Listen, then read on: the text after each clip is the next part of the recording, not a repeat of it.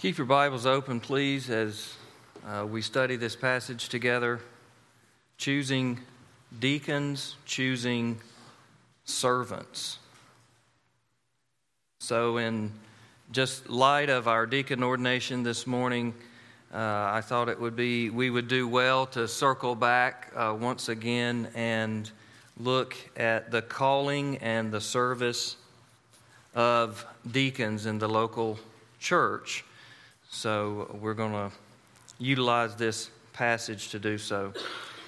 Let's pray, pause for a moment, ask the Lord to help us today. Father, we do love you and praise you. You are so good and so faithful, so merciful and gracious that we are able to be here. We have the life and the health and the freedom and the opportunity and the facility the means to be able to gather in this place. We have as, as many copies of your word as, as we could ever ask for. We, we have the opportunity to, to lift our voices and to lift our prayers and our burdens. The opportunity as followers of Christ, brothers and sisters of God, to uh, come around the Word and submit ourselves to you and trust in you to do your work and accomplish your will in our lives. It is a great and wonderful, and it's an awesome privilege. So we, we love you and praise you for this, and, and we ask God that when we come to a service like this and we are focusing on the deacon ministry of the church, there may be many of us sitting here that say, well, this, this message isn't for me, but Lord, we know that you have something for all of us who are gathered. There's instruction for us, there's encouragement for us, there may be correction for us, conviction for us, growth for us joy, faith, even salvation. And so, Father, we just ask, God, as, we, as we're all gathered here and your word is open before us, we submit ourselves to your spirit and to your will, that you would accomplish your great purposes in our lives. You would draw each of us to you.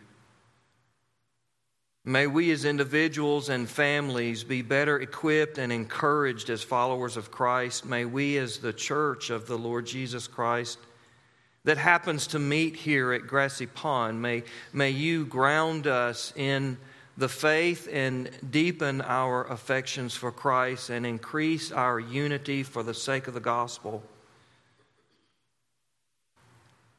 We pray that in our day and in the in the time and in the place in which, by your sovereign plan, you have us living, that we would live to our potential to the glory of God. So fill us, Lord. Speak to us, change us, grow us in the likeness of Christ. And we give you all the praise and the glory for it in His name. Amen. So, when we conclude our service today, we will, we will ordain Preston to serve as deacon. Now, what's taking place here today may seem really odd to you if you are unfamiliar with deacon ordination, or if you are familiar with the process and not really sure of the biblical basis behind it, it still may seem a little odd what what you observe today.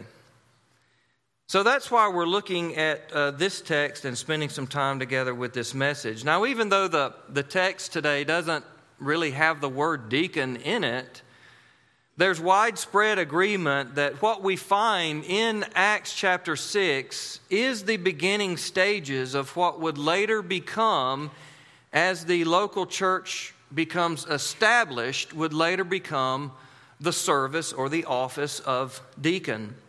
So the book of Acts is really a transition book. It, it, accounts the, the events that transpire between the resurrection of the Lord Jesus and his ascension back into heaven, and then the formation, the establishment of the local church. And so you see these, uh, this, this narrative in Acts the apostles begin to proclaim the gospel in Jerusalem. Many people come to know the Lord and are saved, and, and they begin to assemble together on, on their own day and, and in, their, in their own homes, and, and the formation of the local church begins to appear. And then the gospel begins uh, to be sent out throughout the region, and as the gospel goes out, people are saved. They begin to assemble on their day, the Lord's day, to, to worship and encourage encourage one another, and local churches begin to form throughout the entire region, everywhere the gospel goes. And so when we get to the epistles of the New Testament, those are letters that are written to local churches that have been established. So you see that then Acts is this period of transition. And part of that transition was then establishing, figuring out the leadership of these local churches. How would they be led? These local churches as they began to, to spring up. Who would, lead, who would lead these churches once the apostles pass away? And we learn from the epistles that God's plan was for pastors to receive the role of the apostles' leadership and then for deacons to receive a role and responsibility in the local congregation. So there was a mantle of spiritual leadership that needed to be passed down from apostles to then pastors. We see in Ephesians chapter 2 verse 20 Paul says the church of God is built upon the foundation of the apostles and the prophets. So the prophets of the Old Testament, the apostles uh, of the Old Testament, the apostles of the New Testament are the foundation of the local church. Uh, the foundation's been laid. They're, they're no longer prophets and they're no longer apostles. We find over in Ephesians 4:11 what you now have are is called evangelists and pastors who teach. Pastors.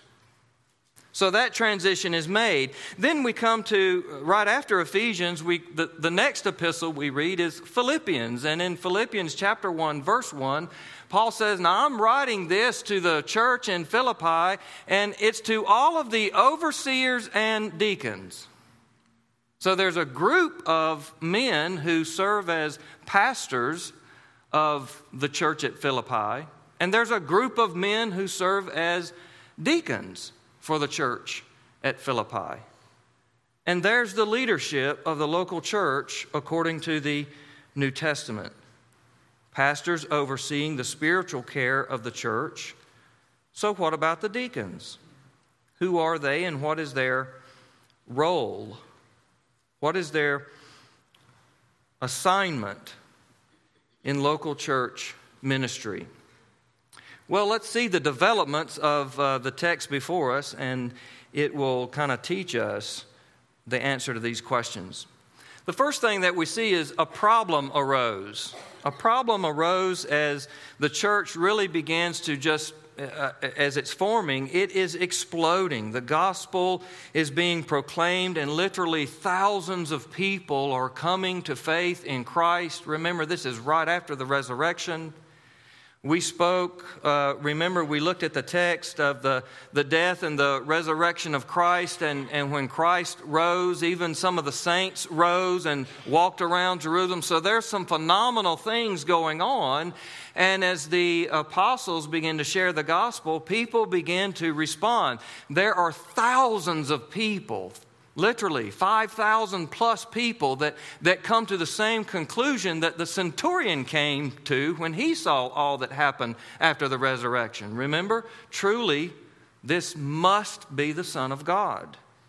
And so the church, as that New Jerusalem church, it just begins to explode. And one of the responsibilities of this new church was to care for the widows. In 1 Timothy 5, Paul tells uh, Timothy, as he's pastoring a congregation, to care for the widows who are widows indeed, he says. In other words, those who truly have no family, no support system, that they are, as believing widows, to be able to depend upon the church for their care. The church was to care for them. You remember, even over in James says, This is true religion that you care for the orphans and you care for the widows. In other words, those who truly cannot care for themselves, then the church, displaying the gospel of Christ, cares for them. Well, we find out here in verse 1 that there's an issue with what's called the, the Hellenists. Who are the Hellenists? Well, they are, they are Greek speaking Jews. They are, they are Jews who lived out in the, uh, in, in the Greek world and for some reason have, ha, had moved back to Jerusalem, maybe because their husbands passed away and they had no support system. But, but being in the Greek speaking world, they had adopted the language and the culture of the Greeks. And they had moved back to Jerusalem and before salvation would have been taken care of through the synagogue. But as soon as they start proclaiming Jesus Christ as their Messiah, they no longer receive help from the synagogue. And many of them then had become disciples, and the church cared for them. But these Hellenists would have been a minority group here in Jerusalem.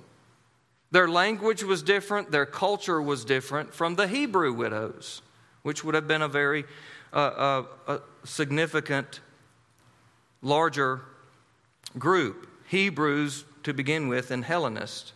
Now you can see how this issue, this has the potential of creating a tremendous problem and division in the early formation of the church. This has the potential to stop the church before it ever gets started. Because the gospel itself is a uniting message. The gospel itself is meant for everyone, everywhere, at all times. It is meant to unite people across lines of division cultural lines, ethnic lines, society lines, whatever they may be, ethnic lines. The gospel is meant to unite. And so, if you have division begin, if you have disunity to begin, then there's a hindrance to the very message of the gospel and the church. So, great care must be utilized to, in the church to guard against any type of potential for disunity and division. Now, the Hellenists, they have a legitimate complaint. It's not like they're it's not like they are uh, just bringing up an issue that's not legitimate. There, there's something happening. They, they, are being, they are truly being neglected. And if it's not addressed, if this issue is not addressed, it could endanger the revival that's taking place in Jerusalem. So, guarding against disunity has always been a challenge for the local church. It will always be a challenge for the local church. The enemy loves nothing more than to get in and divide and cause division and tear down and discredit the work of the gospel. And so there's, there's a significant problem in this neglecting of the, wid- the Hellenist widows. And so we see a solution is given. A solution was given in verses 2 through 4. Note that the 12 apostles, they, they did not take on this task themselves. We need to note this. Now, there were 12 of them, and they could have said, okay, there's 12 of us, so there's no, there's no reason why we can't handle this right? That's what we always want to do. We, we always want to try to fix it or, or, or come up with, with a, a, quick solution. So they could have said, okay, wh- how about this? Let's set up a rotation schedule. Let, let, let's set up a, a let, let's get everybody on the list and we'll take turns. We'll, we'll take turns so uh, we can kind of spread this responsibility out and distributing, making sure these provisions are distributed to all the widows. That, that's not what they did. That's, that's something like we would come up with. They knew that if they began to take on additional task here and, and additional task there, that pretty soon all the additional tasks would crowd out their time and focus and energy and attention on their primary task, on their true task, on what God had called them to do, on what would be the greatest need actually of the local church gathering the spiritual care of God's people. And so, what did they say? They said it, it, it's not right that we should give up preaching the Word of God to serve tables. It's not that tables are not important. It's not that this issue is not important. We're going to address this issue. It's that we should not be the ones addressing the issue because God has set us aside for something that we cannot take our eyes and focus and attention and energy away from because it's the preaching of the Word of God, the ministry of the Word of God that builds the church, that establishes, that strengthens, that protects, that guards. Verse 4, they said, We will devote ourselves to prayer and to the ministry of the Word. So they they were wise enough, led by the Spirit, not to lose their focus, not to lose their attention, just because there was, some, there was a crisis arising in the church. And those two verses then lay out for us really the job description of pastors in three points. Pastors are called by God to spiritually care for the local church by prayer, preaching the word, and ministry of the word. What would be ministry of the word? Well, that would in, ministry of the word means taking the word of God and applying it to situations within the church. So that would be things like counseling, that would be things like discipling, that would be things like witnessing, that would be things like training, that would be things like directing, focusing, planning for the ministry of the church. In fact, devising this very plan for how we're going to take care of this issue that has arisen without taking us from the focus on the Word is a ministry of the Word. It's protecting the ministry of the Word. And so they have a solution. In verse 3, we see the plan. Here's the solution in verse 3, they say, Pick out from among you. So they're talking to the congregation, the assembly of believers. So the church was to select men from within the church. The congregation was to look within itself, and the, the congregation was to take charge of this matter. Congregationalism is what we call this. Now, in that way, when, when the men were selected from within the congregation to take charge of this matter and to make sure it was handled well and rightly, then that means the issue can be resolved and the apostles would not be deterred from their calling and their task. And so, what do they say? Pick out from among you seven men. Now, I don't know, you know, how, how they came up with the number seven, but you look at that and you say, what, what uh, one of the things they were maybe looking at is a, a sufficient number. A sufficient number to take care of this task so the widows would not be neglected and the men who were chosen would not be overwhelmed. And they would be able to pursue and, and perform this task and this ministry and, and be adequate and excellent in it.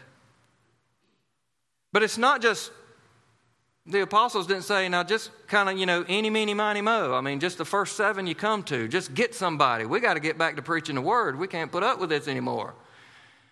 No, they said, you have to really do some searching and, and praying because there needs to be a type of servant here, a type of believer from the congregation, men of good repute reputation, standing, full of the Holy Spirit and wisdom. In other words, outstanding believers, believers who stand out. Believers who you, you look across the congregation and these men just kind of pop up. You say, oh, yeah, he's a servant. Oh, yeah, he's, he's full of the Holy Spirit. We can tell he's led by godly wisdom. These are the ones who stand up and, and, and stand out, men of integrity who clearly demonstrate in the living out of their lives that they are, they are living their lives led by the Spirit. They're not led by the, the world. They're not led by the flesh. They're not led by the pocketbook. They're, they're, they're led by the Spirit of God. And you can tell that in, in their attitude, in their disposition, in their decisions, in the way they relate to people. You just see it. Led by the Spirit. And men that you know are trusting in, relying in, being led by the Spirit, are making godly, wise decisions in their lives. They don't have the same set of standards in decision making. There's a wisdom about them. Notice with me, this is a very important issue because if it wasn't so important, the apostles would not have said, Make sure these are men full of the Spirit and of wisdom. Notice with me, the church was not instructed to choose men they were related to. They were not to choose men who were popular or influential in the community or in the church. They were not to choose men who were extraordinary and successful. Those were not the qualities or the qualifications. They, they were not to choose the ones who they thought held the same opinions on the upcoming church matters that they held. And I've heard all of these reasons given for choosing deacons. Oh, I know this person. Not one of these can be found in the Bible. We really need to stop and pause when we go through the process of deacon nomination because remember this is this is God's church. It's not our church. It's not my church. And this is God's process of the church itself looking within itself for these types of men to serve the church. It's a very sobering process so here's how we should, as members of Grassy Pond Baptist Church, here's how we should proceed in, in the following years as we choose men as deacons. Number one, pray. Ask God who He's been preparing to serve us. Take it to God in prayer. The first thing we should be doing is praying. Who are these men of good repute full of the Spirit and of wisdom. God's been preparing somebody to serve. Who is it? How do you know? Who stands out? Who stands out as having a, a spiritual reputation of integrity? A, a, a man of his word, a, a man of faith, a man that's spirit led, a man that has a godliness and a wisdom about him. And the third thing is look for the men who are already serving. Look for the men that are not looking for the title of deacon, they're just looking for an opportunity to serve. So they already have a serving heart. They already have a servant disposition. They're already serving. And those are the men that God will lead us to. And once the church has made this their their selection, then the scripture says, uh, uh, you know, pick you out from among you these these uh, seven men. And when when when this has happened, they are then appointed by the apostles. He says, when when this when this process has happened, Then the apostles, they will be appointed by the apostles. He says in verse, uh, verse 3 whom we will appoint to this duty. So there's some kind of approval. The, the apostles, the church brings forth these men, and there's some kind of approval by the apostles, there, and then they are assigned, these men are assigned their duties by the apostles to serve. So, what are the duties of the deacon? This is the process of seeing how they come about in the local church, but what are they to do? Well, verse 2 tells us exactly, doesn't it? It is not right that we should give up preaching the Word of God to serve. Now, tables is the specific incident and issue that it's referring to. But the task of the deacon, whatever the different specific issues are, is to serve. The word deacon means servant, is literally servant. That's the calling of the deacon. So what's he, he, he, he's serving tables. What does that mean? He's, he's, he's overseeing this distribution of these provisions for the widows to make sure that no one is neglected. No one under the care of the church is being overseen or neglected, overlooked or neglected. So the deacons then are to make sure the physical and the material needs are being addressed and that no member of the church is being neglected. No one is, we, we would say it this way no one's falling through the cracks. And, and, and we're losing touch with them and we're losing ministry and contact with them. The deacons are serving to make sure that doesn't happen. And that if there are specific needs that arise in the, in the issues of, of believers and families and members who are part of the congregation, that the church, as best as it can, is meeting and touching and helping alleviate or resolve those issues or needs. That's why we have the deacon family ministry. It, it really is the primary ministry of our deacons. So that each member, each family of our church is appointed, is, is given under the care of one of our 12 deacons. And those deacons are, are checking in on a regular basis, checking in, touching base if they're not checking in and touching base, if you haven't heard from your deacon in a couple of months, let them hear from you and say, hey, I thought you were going to be checking in. Checking in, touching base, praying for members, making sure no one is neglected, making sure that months don't go by and all of a sudden somebody says, Where's so and so? I hadn't seen him in six months. Or, some, or, or, or, an issue comes up and we say, Who, who is that? I, I don't know who you're referring to. So we have to, uh, the deacons are there to serve and to make sure that, that members are being cared for and contacted. That's why we have deacons. And I'll say this, and uh,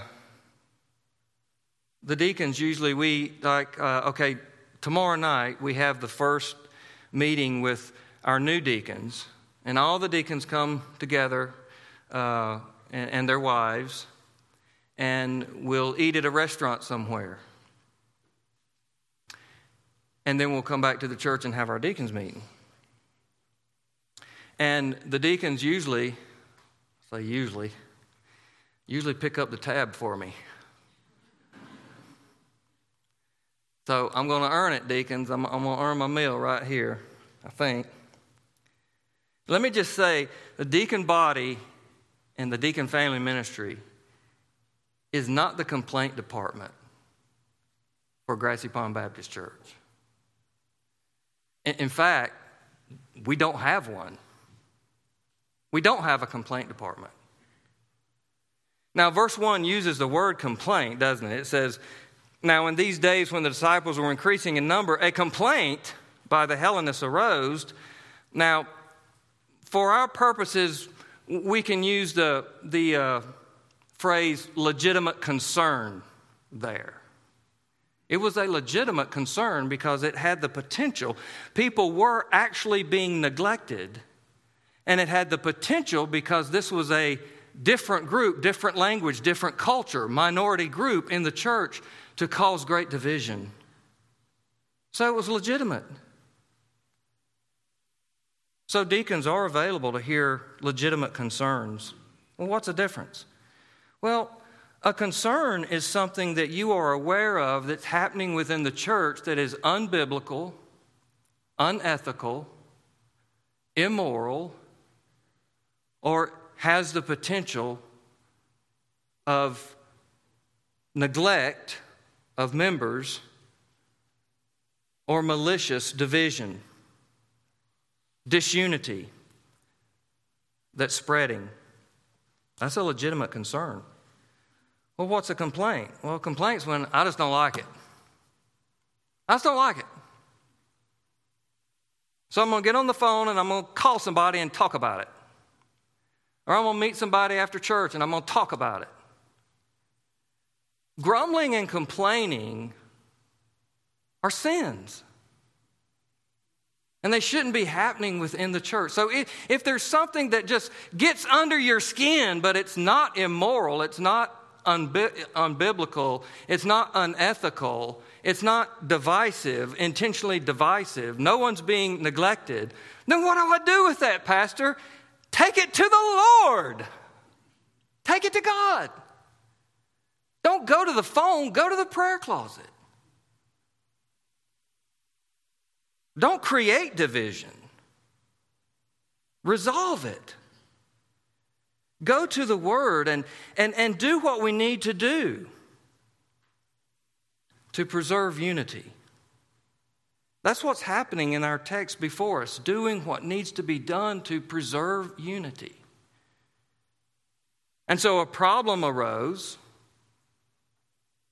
a solution was given, and then seven deacons were chosen. In verses 5 through 7, the church chose seven men who were spiritually suitable. And I think Turner did a great job pronouncing those names, don't you? I'm going to I'm gonna go with what he said. And I'm not going to say them, just remember what he said. That's why I get people to read the scripture now, see? I don't have to pronounce those words. All seven of these men were, guess what? Hellenists. So that ensured this won't be an issue again. These are men, now they, they, they were not Hellenists. They didn't choose them just because they were Hellenists.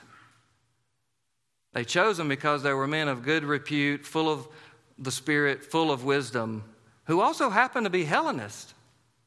So this is great. So the apostles prayed over them, laid hands on them, and the apostles set them apart for this service. That means they were ordained. So when you see there in verse 6, these they set before the apostles and they prayed and laid their hands on them. That means they are setting them apart. They are recognizing them as being set aside, set apart by the congregation, appointed by the apostles to this service for the church, ordaining. So that's what you're getting ready to observe. But look at verse 7, because this is the culmination of all of it. And the word of God continued to increase now, what would have happened if the issue had not been resolved and just kept getting bigger and more complaints and more division and more separation between these two groups of people in the church? But because this was handled through the leadership of the Spirit, the Word of God continued to increase. The number of disciples multiplied greatly in Jerusalem, and a great many of the, this is shocking, a great many of the priests became obedient to the faith. Powerful revival. So, the point of it all, the point of everything that we've read in this chapter 6 of all of this process and all of this solution and, and selecting these men and setting them aside and or, ordaining them and, and them serving and the apostles remaining focused on the ministry of the word, all of that that's taking place is taking place to serve the gospel. Pastors focused on prayer and the word, deacons serving the needs of the church, unity maintained at all cost, and it's all so that the gospel would flourish unhindered. The church would maintain its focus, undivided. And people were pouring in. Pouring in the Lord was doing a great work. That's our desire here, isn't it? To see the Lord do a great work in our lives, in our community, in our county.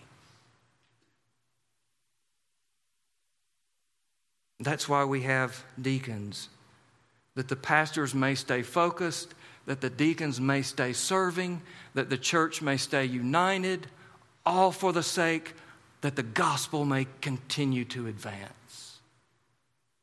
Let's pray.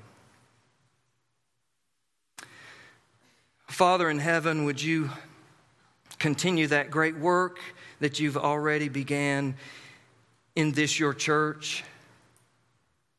As we move forward in days ahead, Father, help us as, as members, as pastors, as deacons, all of us working together for the sake of the gospel coming together under the banner of the gospel in the, with the word of God, led by the Spirit of God, united in purpose and focus, that we might be disciple makers, that we might see others discipled, that we might see the unchurched in the church, that we might see the lost saved and born again and in the kingdom of God. Help us, Lord, to always keep that at the front the gospel, the gospel, the gospel until the day that we stand before you.